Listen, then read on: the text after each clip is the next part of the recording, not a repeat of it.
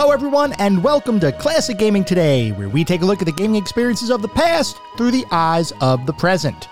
I'm your host, Tony, and today is the latest in our line of Sounds of the Classics episodes. This one is focused on the Super Nintendo, and it is Volume 1 because there are a ton of Super Nintendo games out there, and a bunch of them have really good music we had decided, uh, I guess, around a couple months ago, for every 10 episodes to be a little bit of a different kind of episode. So, this is one of those episodes that does not follow the traditional CGT formula. We're basically going to listen to a bunch of songs. I'm going to tell you why they mean something to me, why I chose them. And then, of course, we're going to talk about what those games are that are associated with the music and give you guys a little bit of a chance to guess what they are or what the music is before we get into the game and my personal discussion. We're going to get into that in just a couple minutes, but first, as is usual, just a little bit of housekeeping up front. This is episode number 70. I am excited to be here. I hope all of you are as well. If you'd like to reach out, let me know how I'm doing, provide feedback, comments, suggestions, or just talk about classic games and technology in general. I would love to hear from you, and there are a few ways you can reach out. I have an X account with the handle at Classic Gaming T. I have an email address, which is classicgamingtoday at gmail.com. And I have a Discord server. The link is in the show notes.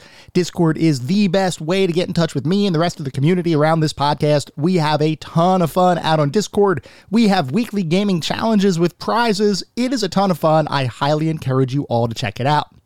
I also encourage you to check out our Patreon. It is patreon.com slash classic gaming today. So if you want even more classic gaming today goodness, including a Patreon exclusive bi-weekly podcast expansion pack, patreon.com slash classic gaming today is where it's at. I also want to give a shout out to our Pantheon patrons. They are ISO, Rich Centerwall, David Morton, and Sam Twardowski. Thank you guys for supporting the show. Thank you all for supporting the show, whether you contribute monetarily or simply listen on a regular basis. I truly do appreciate all of the support. For anyone who may be new, welcome.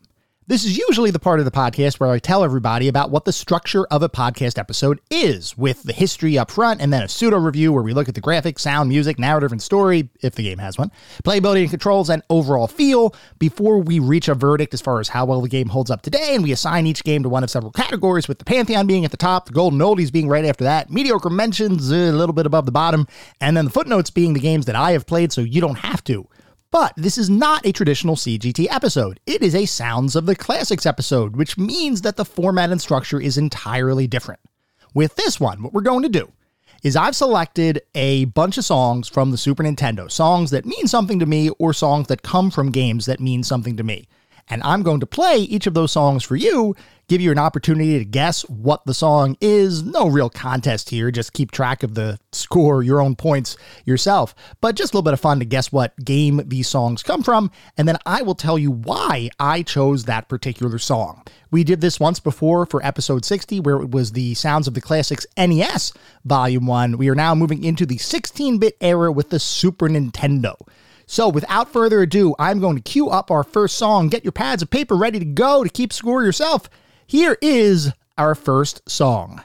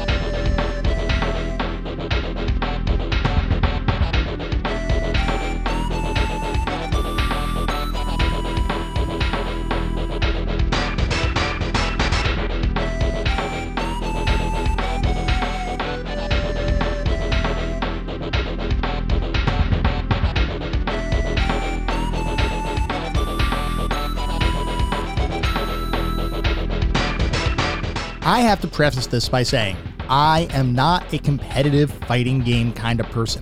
I enjoy competitive fighting games, and usually I play them single player, or at least today, I play a lot of those games single player just to experience the story or to challenge myself against the computer.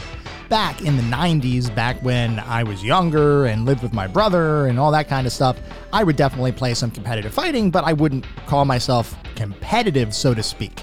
Meaning, yeah, I did okay with these games, but I never really studied the combos all that well. For example, in Mortal Kombat, I didn't really have more than a couple fatalities memorized. I didn't really do the combo thing. I was one of those guys that just kind of bashed on the buttons and tried to see what happened.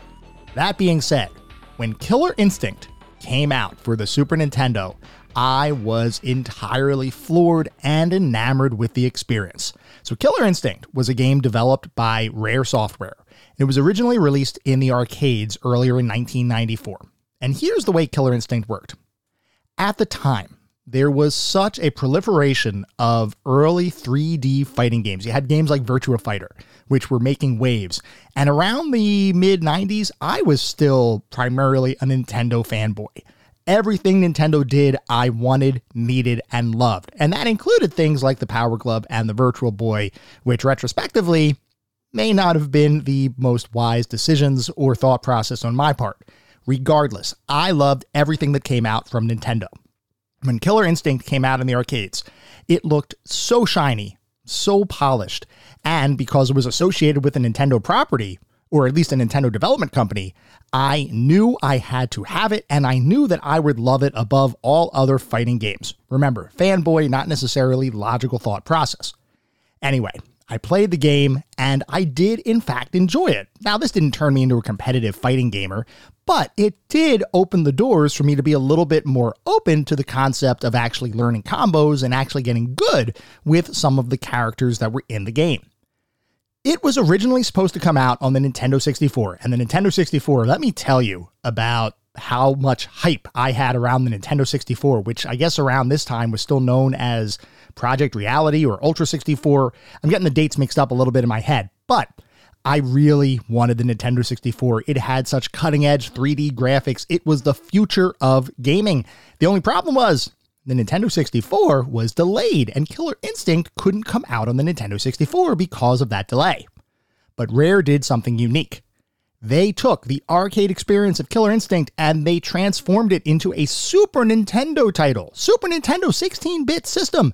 How could Killer Instinct, with all of its advanced graphics and everything else, run on a Super Nintendo system?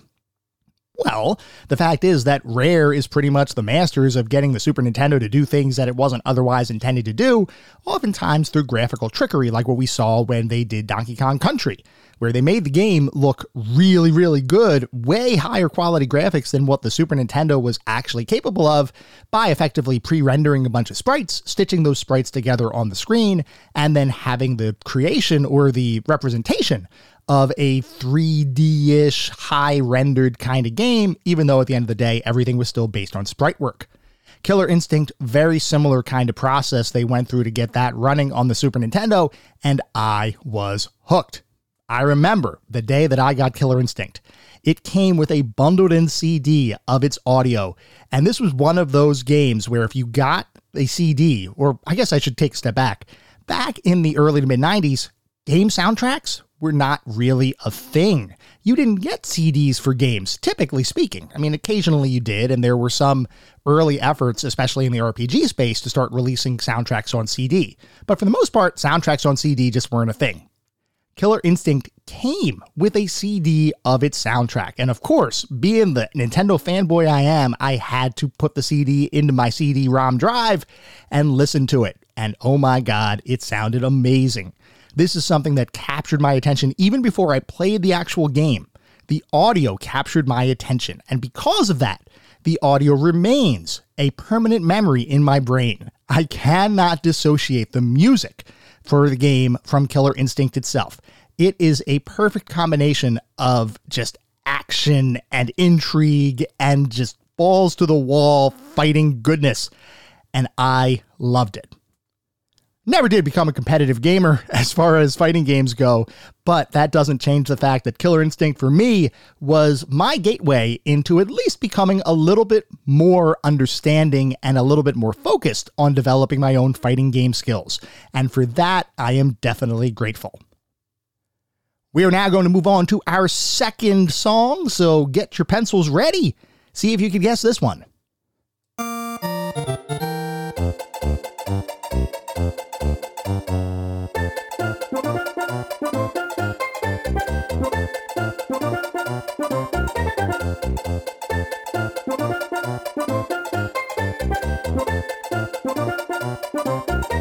What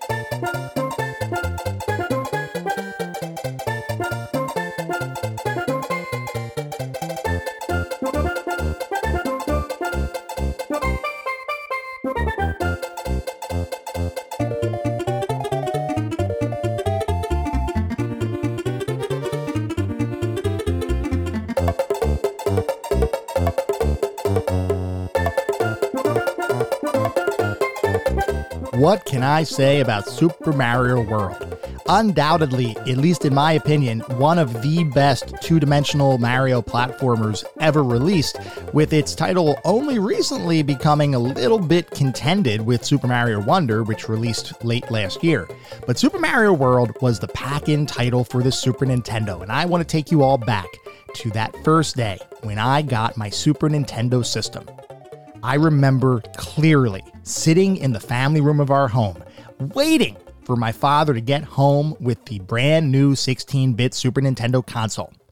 He got home, I got the box, I ripped open the box, I got the console all hooked up to our TV, and I grabbed the pack in title Super Mario World.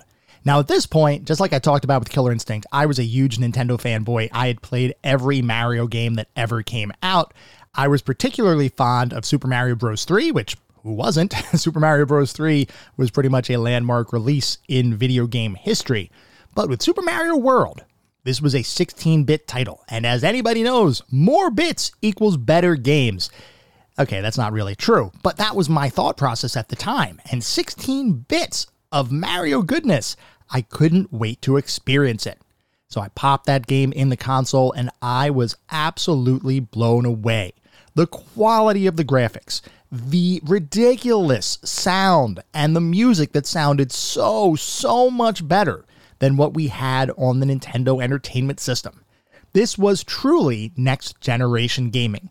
And I remember the specific moment in that game where I thought, oh my God, 16 bits is going to be something special. There's an early level in the game where you are climbing across a chain link fence. And at the same time, there are enemies behind this chain link fence.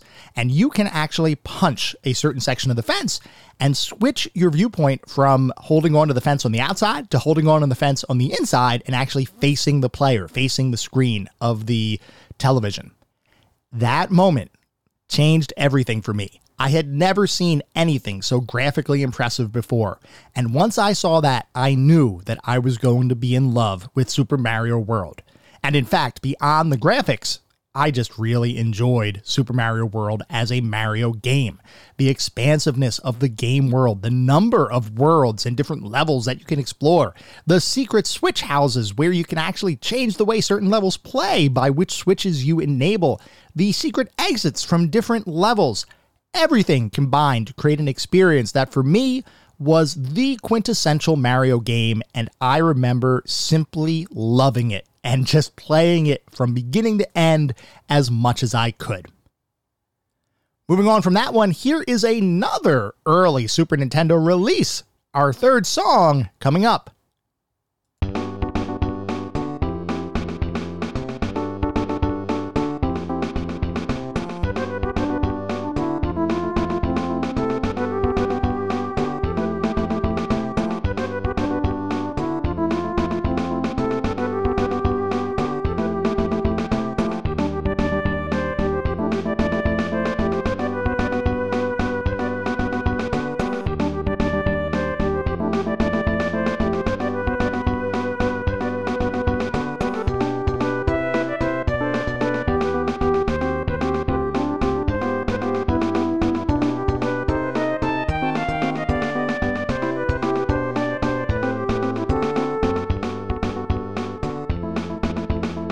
Moving from one Super Nintendo launch title to another, this one is Pilot Wings. So when I got my Super Nintendo, I did in fact get two games that day.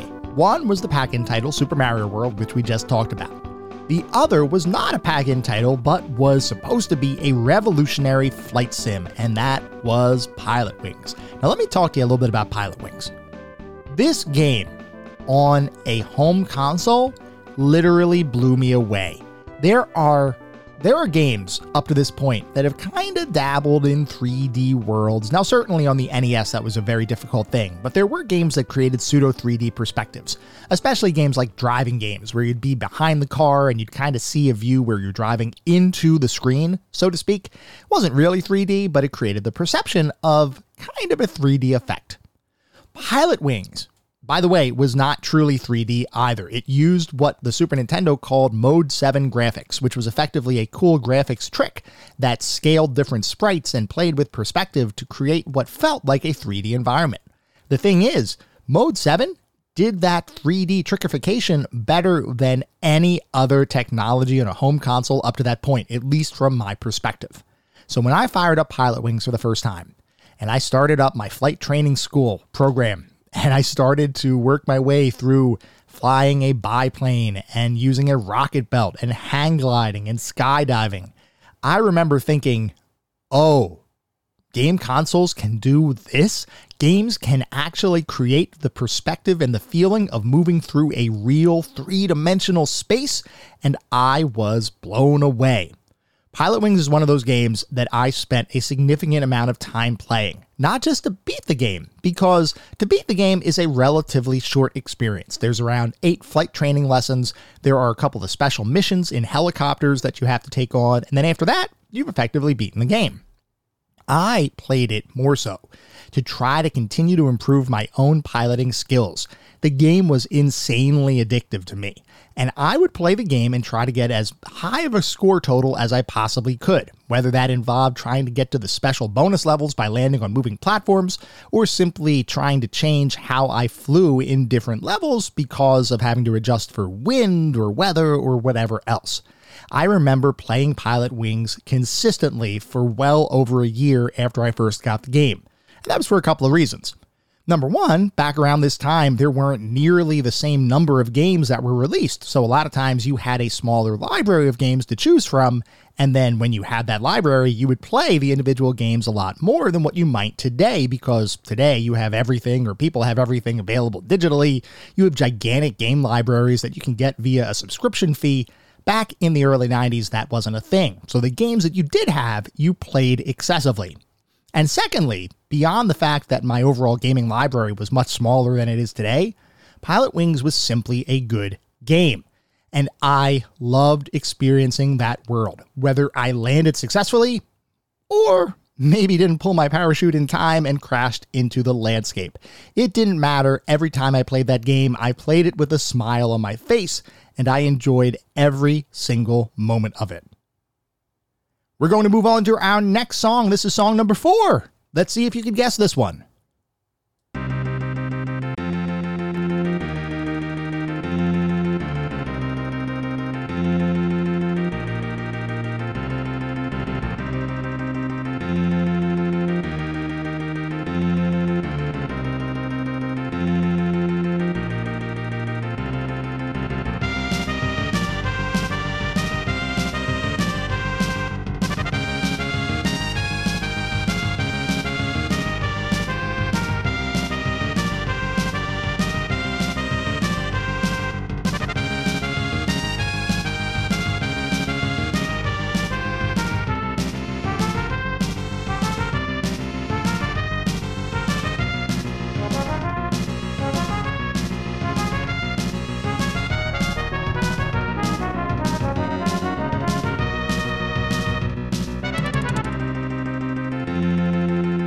Know how last time I said that Pilot Wings created a 3D like experience that I had never seen before?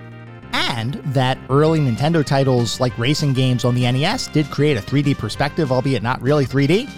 Well, F Zero took that concept of a racing game with that behind the car perspective and created a Super Nintendo version of a racing title with 3D ish visuals and a behind the scene view, and I lapped it up, pun intended.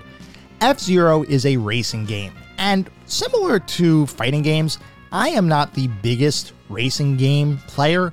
I will say that back in the arcades, when you had actual racing cabinets where you could sit down and actually use steering wheels and gas pedals and brakes and things like that, I loved that experience. And I spent many hours playing games like Daytona USA and Cruis'n USA in the arcades along with my family and friends. And it was just an amazing time. And that, that experience is something that I will always cherish.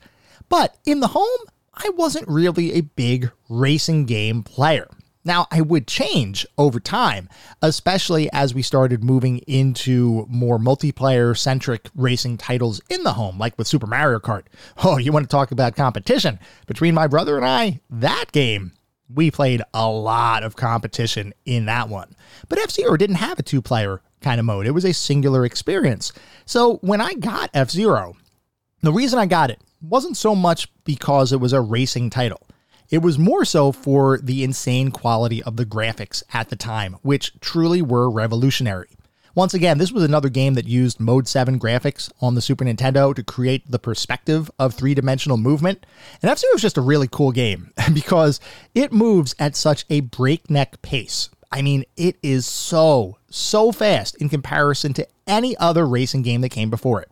Just to put it into perspective, the majority of racing games up to this point had been games that were focused in reality, I'll say in quotes, in that you were driving a realistic or at least somewhat real kind of car like Ferraris or Lamborghinis or some other high performance sports vehicle. But you would be limited by the speeds that those vehicles could typically approach. So think about on a racetrack kind of thing, you might be able to approach 200 ish miles per hour, I guess. So, yes, very fast kind of movement. But remember, consoles up to this point didn't really have super speedy graphics. They could kind of create the illusion of super speedy graphics, but they were not quite as fast as what we would get in later years. Arcades, by contrast, did have much smoother graphics, but weren't necessarily all that speedy either. They created the sensation of speed, but that speed was restricted by reality. In F Zero, you take on the role of a driver with a bunch of futuristic cars, and those cars can drive incredibly fast, insanely fast. And the sense of speed that you got from playing F Zero was unlike anything I had ever experienced before. These futuristic supercars could drive hundreds of miles per hour. And because the game was designed such that the tracks were extended, meaning the tracks themselves were longer than what a traditional track would be, it created the sense of speed, and the speed of the cars actually moved much faster than other similar racing games. That's why they had to create the tracks as basically an oversized version that you would typically see in a regular video game racing game. Because the cars moved at such speed that you needed enough land in order to truly create that sense of speed. Otherwise, laps would be incredibly short and would be much more difficult to control. F Zero did a ton of things right and almost single handedly made me into more of a racing game aficionado in the home. Now, that translation wouldn't necessarily truly occur until much, much later when I started getting into the Forza series that's out on the Xbox. And obviously, even today, there are plenty of Forza games and modern Forza games that I absolutely love to play. F Zero is nothing like Forza, but it is the game that started me thinking about racing games in the home and not necessarily having to use an arcade cabinet with an actual wheel and stick shift and pedals and all that good stuff. F Zero is one of my favorite games for the Super Nintendo because it was just so well designed and so replayable. I would replay F Zero so much to try to get better scores and lap times. And interestingly, we actually had F Zero as one of our December monthly challenges uh, a couple of weeks ago, or a few weeks ago at this point. And I remember we picked the very first stage or the very first track, Mute City. And the challenge was to try to get as short of a time or as quick of a time on that particular track as possible. And boy, did I play that game a lot. Even today, when I went back to it to play it and try to improve my time, I played it for a couple of hours without even thinking about it. And I looked at the clock and I thought to myself, holy cow, did I just play that for a couple of hours? Yes, I did, because F Zero is that darn good and it absolutely deserves its spot on this list. And it is a very important game to me because, like I said, it really did open my eyes to the potential for racing games in the home. Moving on, we're going to get to our fifth song. Listen to this one, see if you can guess it.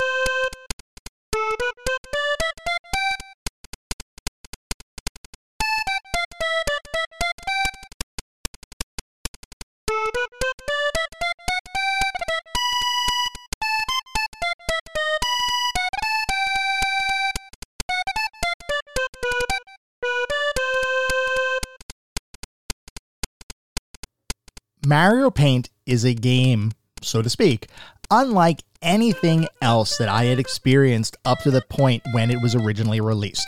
So I want to take you back again and talk about the Super Nintendo. The Super Nintendo really was something that was incredibly important to my formative video game years back in the 90s, right around the point of being in the, I guess, almost early teenage years for me. I was around 10 ish or so when the Super Nintendo came out and when I started to really play it. And I just, I think that was the console really that just completely set me up for a lifetime of gaming.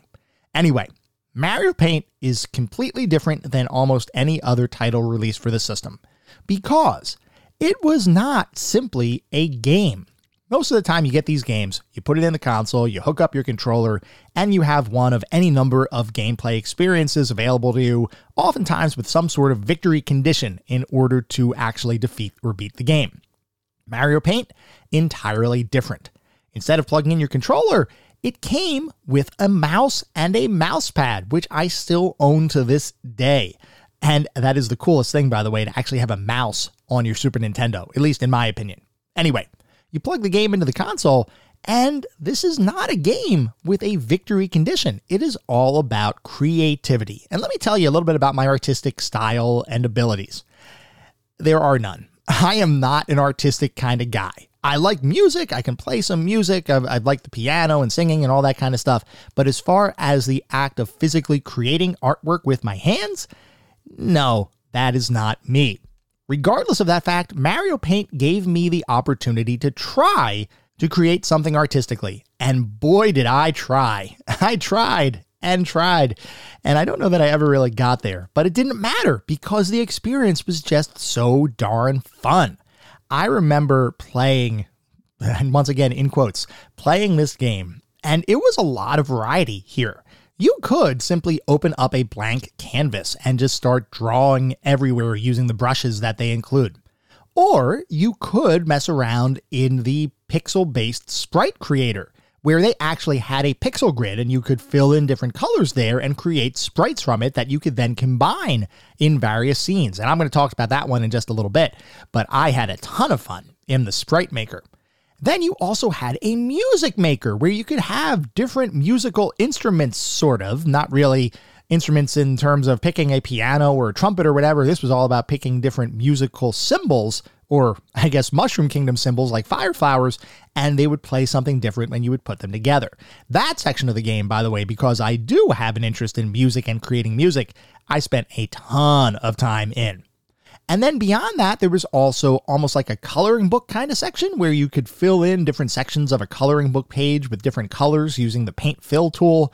And then finally was the fly swatter game where you used your mouse to move a fly swatter around a virtual screen, swiping at flies and trying to kill as many as you could. All of that, that entire creative package, created something that for me was unlike anything I had played around with, and it actually did Uh, kindle a certain amount of artistic desire. For the first time, I was never really into drawing. I liked coloring when I was a young kid, but I was never really into drawing. Mario Paint made me think, well, maybe I could do something artistic. Maybe I could actually pursue that aspect of creativity. So I would sit there and I would try to draw with the mouse. Now, think about this though. I'm a kid when this comes out, right? So I'm sitting down and I am playing this game and I'm sitting on the floor of our family room. The mouse pad, which was a very hard plastic kind of mouse pad, sitting on the floor next to me. I'm sitting cross legged on the floor. My hand is on the mouse and I'm doing all these different things. It was an ergonomic disaster, but it didn't matter because when you're a kid, you're highly flexible and you can basically do whatever you want. If I tried that today, I would not be able to stand for three days afterwards. But regardless of that fact, I just remember sitting there and trying to draw different scenes. Never really did a great job with the blank canvas kind of thing. Although, like I said, I did spend a lot of time in the sprite maker. And when you went into the sprite maker, now I do have to caveat this, actually. I never really got good at creating my own sprites, meaning thinking of an image in my head and then being able to translate that image in my head onto the grid on the screen. No, I just didn't really have that artistic kind of ability. But what I did have was a strategy guide, and I was able to look in that and see all of the different sprites that actual artistic people were able to create, and actual sprites from the real games around there. And I remember taking the Street Fighter II sprites. This I remember very clearly. I took Zangief's sprites from the strategy guide, and I recreated Zangief in all of his big, beefy, muscular glory, and I just put them on the screen. And like I said, when you created these sprites, you could create multiples of them and then you could stamp them into the canvas. So you basically could build different scenes. I built Zangief and I thought I was, I basically thought I was Picasso by the time it was done because I looked at it and I, I looked at it and I said, oh my God, that's actually Zangief. I did that. Now, granted, I didn't really do it because I followed a guide, and basically all I did was make sure that each of the sprites were lined up together after I created them on the Pixel sprite image generator thingy, or whatever you want to call it. But outside of that, it was just so much fun. Even more fun for me was the music creator, where I would sit for hours and try to create and compose my own music. This was another one where I also was able to use the strategy guide to recreate some Nintendo classic tunes, just like the Legend of Zelda overworld theme, which I thought was amazing. I couldn't believe that I was able to quote unquote compose the Legend of Zelda theme in another Nintendo game and I was absolutely blown away. I spent probably more time than I should have messing around with this music generator program. But I will say that my efforts here almost directly aligned with my desire to learn more about MIDI based music in computers, MIDI being musical instrument digital interface, the actual act of creating music digitally in computers and using sampled bass sounds or synthesis to create actual songs. I got really into MIDI, by the way, and that actually might be a future Sounds of the Classics episode at some point because I loved MIDI music of all sorts of games. Anyway, Mario Paint was probably the game that started me down that path and really got me involved in musical generation with a computer. And it was just so, so fun. But perhaps the game or the portion of this product, I should say, not really game, the portion of this product that I spent most likely the most time on was the Fly Swatter game. And it was super simple. I mean, this was basically the definition of an arcade styled experience where your only goal was to try to swat as many flies as possible. And every level, they would get a little bit faster and be a little bit more difficult to actually swat them. I played this game continuously for hours at a time. I would play this thing constantly. I got really good at it, by the way, because when you play anything for hours and hours, you do eventually develop a certain amount of skill. But it was just one of those games where it was so simple, yet so addicting that I just lost so much time just playing that. So you have the creative aspect of Mario Paint, which was amazing. And then you had this little bundled on arcade experience, which was effectively just a way to teach you how to use the mouse, or at least give you an opportunity to use the mouse in a little bit more of a meaningful way, so to speak, or at least more action oriented than what you would be getting doing or using the creative portion of the title. And it was great. It was kind of like the perfect time waster game. And if there was a similar game released for PC today, I'm sure there was something out there, just some simple arcade game where you just swat a bunch of stuff on your screen. But if there was something like that, I bet you that tons of people would continue to waste time even today. Anyway, Mario Paint, I already spoke a lot about that one. It is definitely one of those titles that will always stick with me. We're going to move on to our next song, so see if you can guess what this one is from.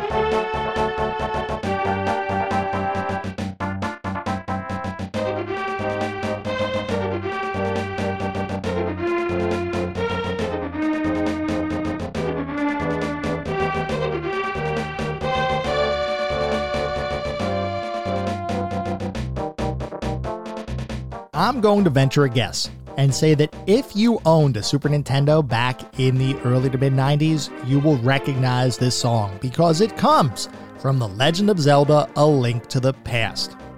I got to talk to you guys about The Legend of Zelda because I have always loved Zelda games. Now, the point that this game came out, this was, I guess, the fourth game in the series. I'm trying to remember when Link's Awakening came out on the Game Boy versus when A Link to the Past came out, but it's still very early in the Legend of Zelda series.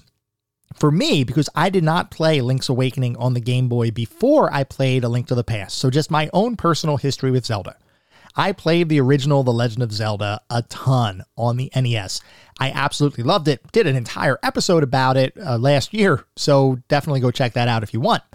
But then I moved into The Legend of Zelda 2, and it was an entirely different experience. It wasn't a tops down kind of view with a huge, expansive world full of interconnected screens to explore. It was a side view kind of game, had some light RPG elements, and it even had an overworld map that you could navigate through. It was something entirely different than the original game. So, for me, at this point, The Legend of Zelda had not yet had a codified form to it it was one of those things where because there were only two games I had been exposed to, I didn't know what The Legend of Zelda was going to be. Would it be the same style as Legend of Zelda, the first one? Would it be the same style as the second one? Would it be something entirely different? I had no idea. All I knew is that A Link to the Past, based on the images that I saw, looked like the way the original Legend of Zelda looked in my head imaginatively. They had finally put it down on the screen because the quality of the 16 bit graphics just made the game pop so much more than what the NES was capable of. So I knew I had to have this game. So I got it. I put it in my system. And from the very beginning of the experience, I was hooked.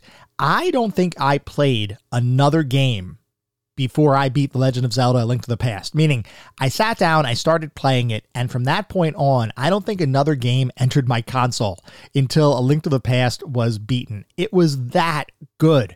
The world was so large, and it wasn't just a single world, there were two worlds. Which blew my mind. How could a game be so expansive? And I love the concept, just generally speaking, independent of games or whatever. I love the concept of experiencing a similar environment, but in different timelines or different portions of time or dimensions or whatever. I love that concept. Or also related, I love the concept of some sort of apocalyptic event changing the land, and then you have to re explore the newly changed land under whatever new circumstances there were. We'll talk about another game that does something very similar to that in a little bit. But The fact that The Legend of Zelda A Link to the Past had such an expansive game world, had so many dungeons, had so many different puzzle elements, so many items to use, it was just the perfect Legend of Zelda experience, and I loved it. From that point on, in my head, The Legend of Zelda was A Link to the Past, meaning that was the game that for me basically made it so that The Legend of Zelda would always be a part of my gaming memory. Sure, the NES titles were good and I loved both of them for their own reasons, but A Link to the Past did something entirely different and it captured my imagination in a way that no other game had up to that point. Sure, there were other really good games that I played. A Link to the Past, though, will always be one of my favorite games of all time. It is that good. I I am just gushing over this game because there's no other way to say it. If you haven't played A Link to the Past, now look, this is not a Link to the Past episode, so I'm not trying to sell you on it per se. But if you haven't played it, you have to play it. It is one of the best games of all time. And as a child experiencing that title, and I had a strategy guide, which I would refer to. So it wasn't like I was completely playing in the dark, so to speak. But a lot of the game I did play without assistance or without a strategy guide. But with the strategy guide, you could unlock and uncover so many different secrets that it it really did enhance the act and feeling of playing the game. A Legend of Zelda or The Legend of Zelda: A Link to the Past was just a remarkable achievement in video games of the time. And the fact that it was on my 16 bit Super Nintendo meant that I knew I was going to have a good time for hours upon hours. And in fact, I did. Moving on to our next song. See if you can guess this one.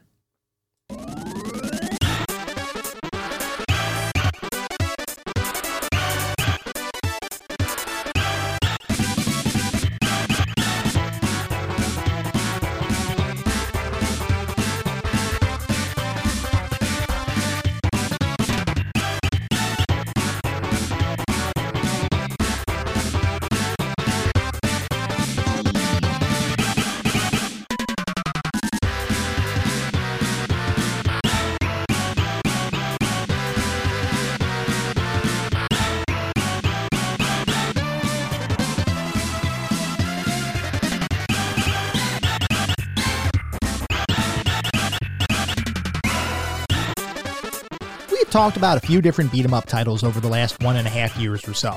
One we have not touched upon, though, is Teenage Mutant Ninja Turtles 4 Turtles in Time.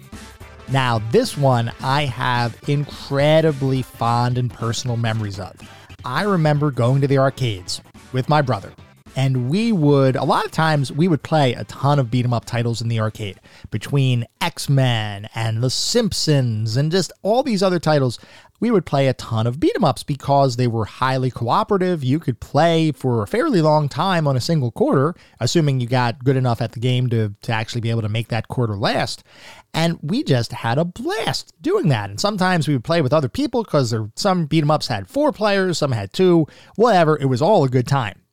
Teenage Mutant Ninja Turtles 4, Turtles in Time, was one of our favorites. And I still remember going to a restaurant called Chi Chi's, which was a Mexican restaurant that I don't believe is still in existence, though they may still actually offer their salsa in grocery stores.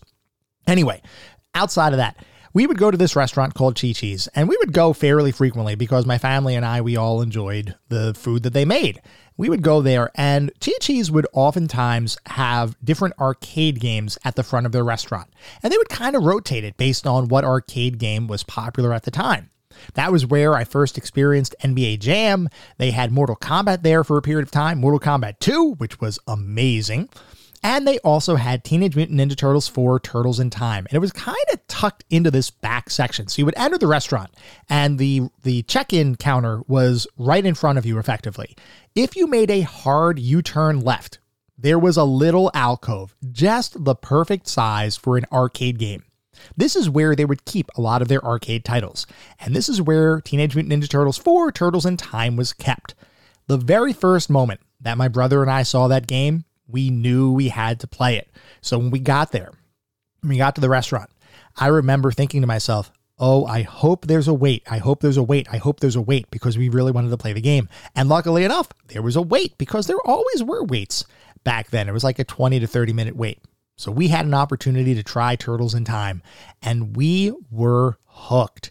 That was such a good game. And this was also a little bit more I'll say influential for us because we both really enjoyed Teenage Mutant Ninja Turtles, the cartoon. My brother was a big Ninja Turtles fan. He had all the different figures. I had some figures, but most of the time I was really a collector of G.I. Joes. He was really more into Ninja Turtles. Of course, we would do awesome crossover battles all the time because that's what you do when you have all these different action figures from different universes. It was just, oh, it was really fun. Anyway, Turtles in Time was an amazing arcade experience that we had never really had before. It was so well designed. It was just so well put together. The fact that you were time traveling and going through different times and fighting all of the different turtle bosses and bad guys that were in the cartoon, it just made it insanely fun. So, when Turtles in Time got the Super Nintendo port treatment, you gotta believe we were there and signed up for it day one. And it did not disappoint we didn't have to go to the arcade anymore to play this game, and we would sit in the family room next to each other, holding our respective controllers in hand, and we would play the game frequently and constantly. And even if we beat it, next day, we'd play it again because it was that darn good. I was always Donatello, by the way, because I thought that he was a little bit more kind of intelligent, creative, and I always considered myself to be more intelligent, creative. My brother was always Leonardo because he was the leader of the Turtles, and I think he just really liked swords. But regardless of that fact, those were our characters. We would play around occasionally with Raphael and Michelangelo. I liked Michelangelo because of the nunchucks, which really did have some interesting fight mechanics, and it just felt cool to play with. I don't know that we ever really played Raphael all that much. For some reason, the size just didn't really do it for us. Anyway, Donatello for me, Leonardo for him. We would play the game so, so, so much. And I just remember losing hours and days to that game. And you know a game is good when you play it even after you've beaten it you play it multiple times, not necessarily to get better at it, just because you like it so much. There are games where after you beat it, you want to play it again because you want to improve your skill, you want to improve your time, or something like that. With Turtles in Time, it wasn't about that. It was simply about having fun, and the game was so fun that we could not pull ourselves away from it. It is one of those titles that will always remain in my head, and this is one where they actually have an Arcade1Up release of the original arcade version available that I kind of want to get. I know it was released a couple years ago and now probably has incredibly inflated prices, but that's one of those games where it is so important to me from my personal perspective, and it brings back such fond memories that I just want to continue to experience that forever. It wouldn't be the same without the multiplayer aspect because, like I said, the whole multiplayer aspect is really one of the driving forces behind why I have such a personal attachment to that game. But regardless, it is still an amazing game, and the memories I have of playing that game will undoubtedly live forever. We're going to move on to our next song now. Let's see what this one's from.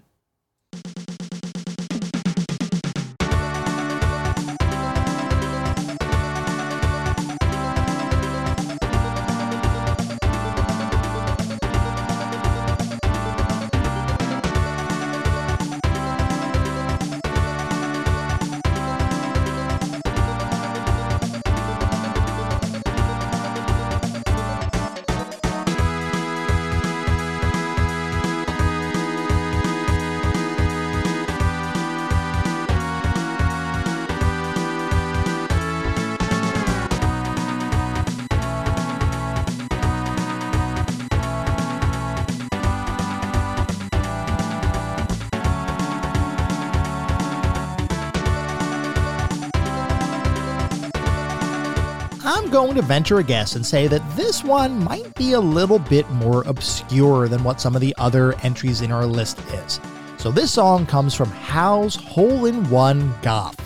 Now, I have said in prior episodes, and I've talked in prior episodes about how video games really were for families and groups back in the early 90s. A lot of times, video games were played by kids, and it was often marketed as children's entertainment. Whether or not it truly was simply children's entertainment, that was the concept and perception amongst a large portion of the parental population that was buying these games for their kids. There were a few games, at least for me, that transcended that gap between the whole it's for the children and oh, hey, this is actually a really fun kind of experience. I've talked about a couple of those experiences in the past, a couple of those games in the past where my parents or my aunt would actually get engaged, or even my grandmother in some instances would actually play a game, which was not the typical way that they would engage with us because they weren't really game players. But there were a few games that, that transcended that chasm. Hole in One Golf was one of them. So this is a golf game. It's a very good golf game, by the way. I haven't played it in a while, but this was an amazing golf game for the time. And I have so many fond memories, not just of playing the game, because I would play this game so much and try to improve my scores on every single course as much as I could. But the real reason I remember this game is because it became a family kind of thing.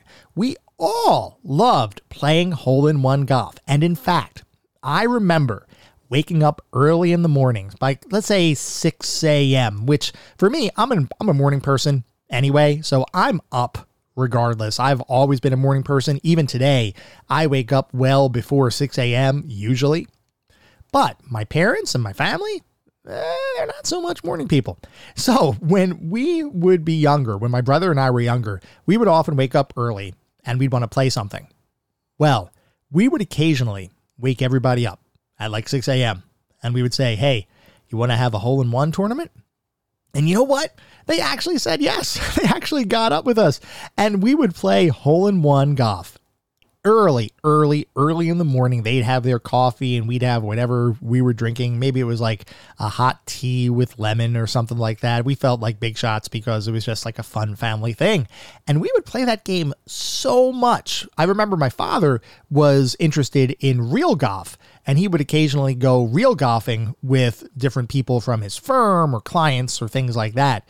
So I always thought that he knew golf way better than I did. So it was always fun to play a golf game with him because he actually had experienced the real thing. Up to this point, I had really only experienced miniature golf, which is still really fun, but is not the same as driving a ball down the fairway a couple hundred yards. Anyway, hole in one golf was amazing. And I have such fond recollections of playing that with my family and trying to improve our respective scores and doing little mini tournaments. I got pretty good at the game and I'm trying to remember. And unfortunately, I can't remember who the best player was out of our family group. I'm going to say it was me because this is my podcast and I can say whatever the heck I want. But I really do think it was, I mean, putting aside the bias, I really do think it was me that was primarily the winner there because I learned all of the different gameplay mechanics. I didn't really care about the rules of golf per se around this time. What I cared about was that my thumb was able to hit the power meter and the accuracy meter fast enough and accurately enough that I was able to drive the ball and hit the ball better than anybody else I was playing with. I had so much fun with this game. Now, I don't know how broadly known this game is. It kind of is amazing to me that there are some games that have such a special place in each of our respective game playing careers, but they may not be as well known or as well experienced outside of that small circle of people that might have played that game and had it be a formative memory for you in particular or for me. If you haven't played hole in one golf and you enjoy golf games, I really think you should give it a go because it is so much better than any of the golf games on the NES that had preceded it. This was the first golf game that combined higher quality visuals with a really interesting control scheme.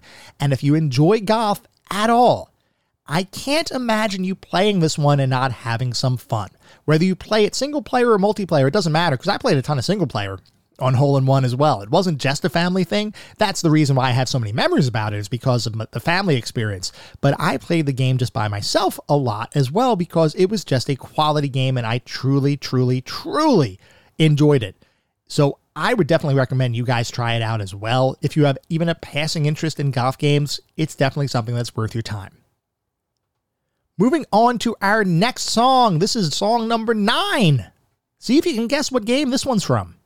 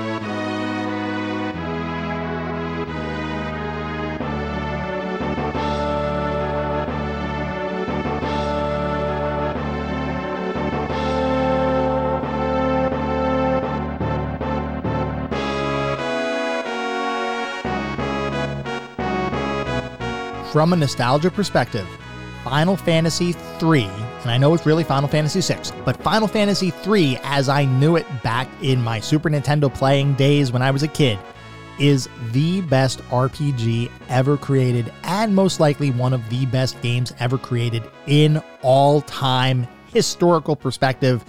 Just amazing. Now, I have not played Final Fantasy VI in a very long time, but I am not going to play it just yet because I want my nostalgia to stick around, at least for this episode. So, let me tell you all about Final Fantasy VI. This is another one where my brother and I would play the game together. And whenever we would play a game that had any sort of narrative or dialogue or anything like that, we would always play together and we would always take on the parts of different characters. I think I've mentioned this before.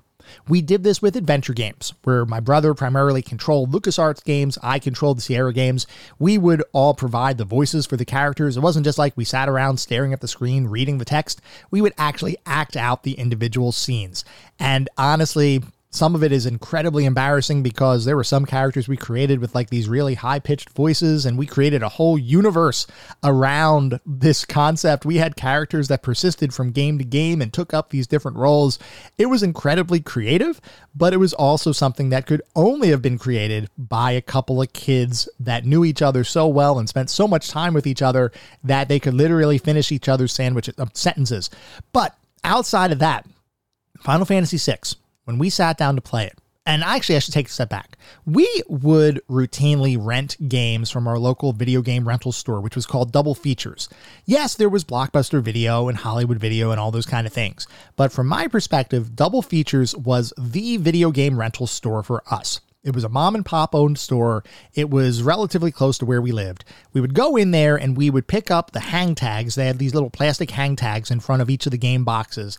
And oftentimes they would have a couple of different copies of each game. So we'd pick up a hang tag, we'd go up to the counter, we would get the game, we'd rent it for the weekend, we'd go back and play it. Final Fantasy VI and Final Fantasy II, actually, that preceded it, uh, we had rented these games fairly frequently and we really enjoyed them. And the thing was, we would always get to a certain point. We'd spend hours playing these games over the weekend and maybe we'd re rent them for a couple days, but invariably we would have to return the game and therefore would have the risk of losing our saved progress before we would rent it again. Eventually, we decided to purchase Final Fantasy VI because it was that darn good.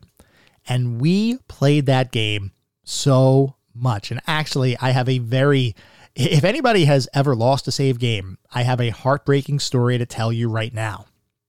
We had played Final Fantasy VI, and this was one of those games where you could grind for experience and you could grind to level up your characters and your espers, which were the magical abilities or the magical creatures in this particular version of Final Fantasy. You could grind them out to get them to be higher level, have higher level skills that you have available to you, and basically make it so that you'd be all powerful to be able to rip through the game. Well, we did that. And we had a save file that probably had, oh, I don't know, maybe 45, 50 hours on it, which for the time was a crazy value. This is before the time where you have RPGs that could take 100 hours plus to play through. Final Fantasy VI, we had grinded so much to get so much experience there. And then one day, somehow, and I don't know how it happened, we lost that save file. I think that somebody, and I can't remember who, I don't remember if it was somebody like, if I went from my brother or me or somebody else, but somehow we hit new game and overwrote our save file, and we lost 45, 46 hours of gameplay and grinding completely out the window.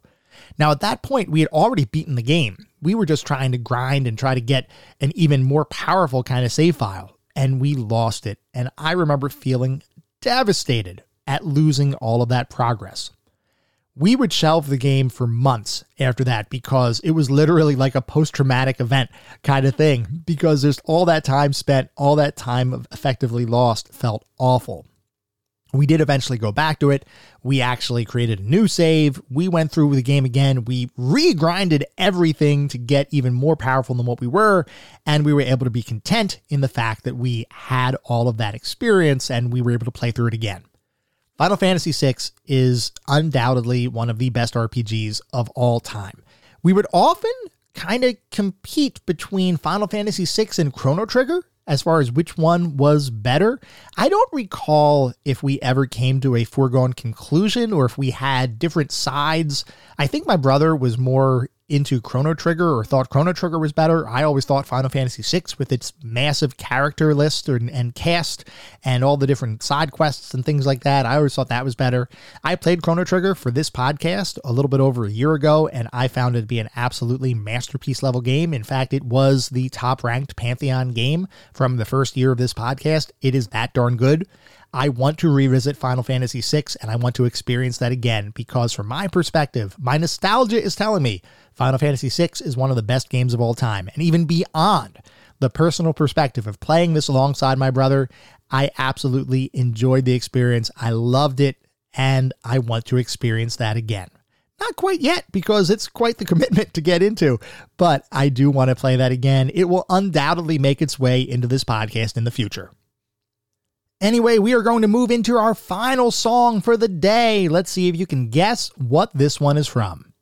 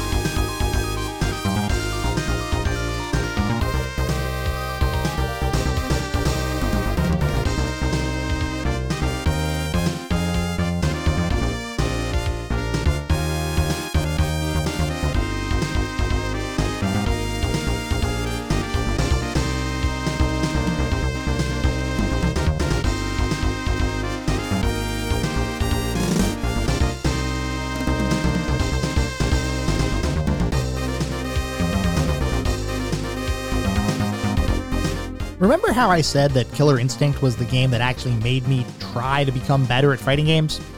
Well, Street Fighter II The World Warrior was before that, and I just had a ton of fun mashing buttons in that one. I did not try to get better at that game. I simply wanted to experience the joy of playing with the cartoon like graphics and all the characters. And out of all of them, when I looked through it, because Street Fighter II is designed in a way where each of the characters comes from a different geographic region. And as I looked through the character list, of course, being from the United States, I had to center on the man from the USA, which was Guile. Oh my goodness, did I enjoy playing the game playing Guile. I thought that he was this really cool army looking dude that could just kick butt everywhere. And I remember because I played Guile so much, I remember the music from his stage like it was yesterday.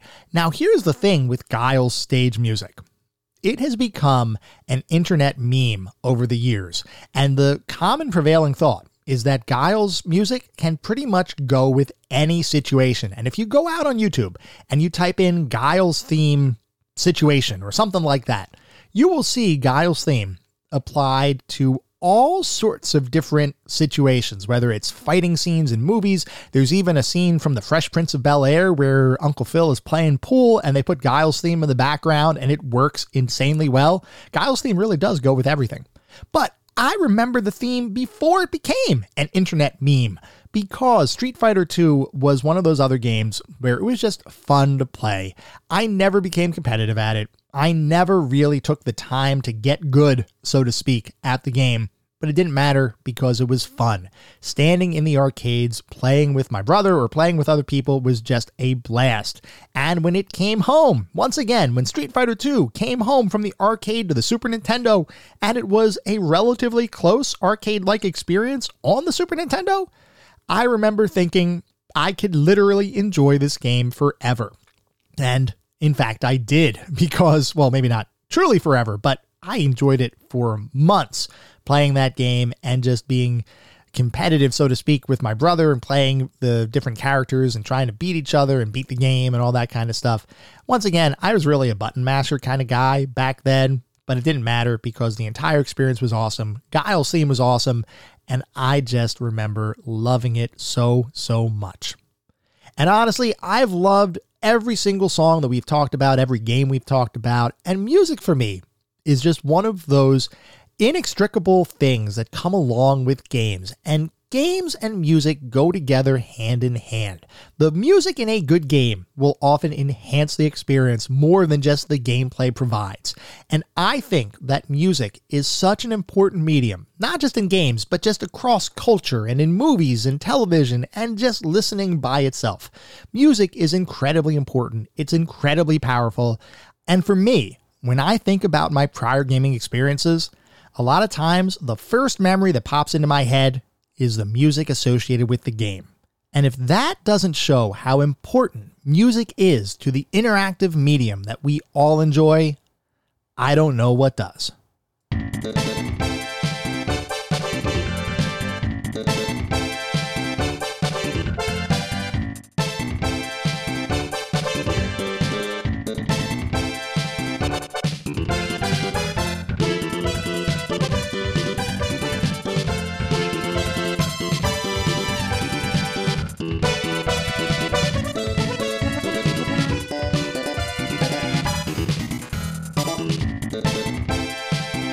That was our episode focusing on Sounds of the Classics, Super Nintendo Volume 1. I hope you all enjoyed listening to it as much as I enjoyed creating it. If you'd like to reach out, let me know how I'm doing, provide feedback, comments, suggestions, or just talk about classic games and technology in general, I would love to hear from you, and there are a few ways you can reach out. I have an X account with the handle at Classic Gaming T. I have an email address, which is classicgamingtoday at gmail.com, and we have a Discord server. The link is in the show notes. Discord is the best way to get in touch with me and the rest of the community around this podcast. We have a ton of fun out on Discord. I highly encourage you all to check it out. I also encourage you all to check out our Patreon. It is patreon.com slash classic gaming today. So if you want even more classic gaming today goodness, patreon.com slash classic gaming today is where it's at. Before we sign off for the week, I do want to mention that our next episode is going to be focused on Kirby's Dream Land, so feel free to write in if you have any particularly fond or not so fond memories of that experience. At the same time, I recognize you're likely listening to this podcast on any number of podcast services, and if you would feel so inclined, it would be great if you could leave me a review. This is not about bolstering star counts, it's not about trying to harvest a ton of five star ratings, though if that happens, awesome, it means we're doing something right. No, what it's really all about is trying to get the feedback necessary to continue to make this the best possible podcast I can. We get new listeners every single day, which is awesome. I want to continue to deliver the content you all want to listen to. The only way to do that is to gather feedback and make sure that this is the best possible podcast I can make.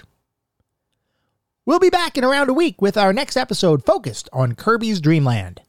Until then, remember sometimes the games of the past are just as good if not better, than the games of today.